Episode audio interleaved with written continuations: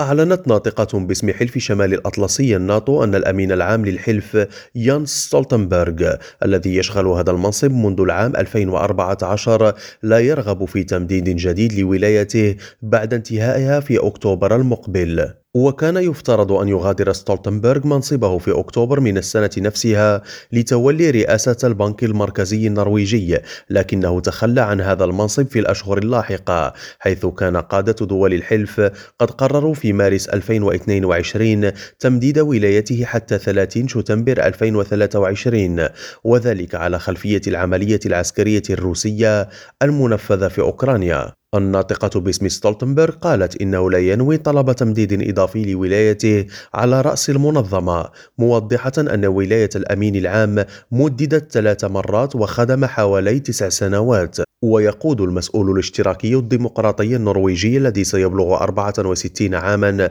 الحلف الأطلسي منذ أكتوبر 2014 علما أنه تولى رئاسة الوزراء في النرويج مرتين بين 2000 و2001 ثم بين 2005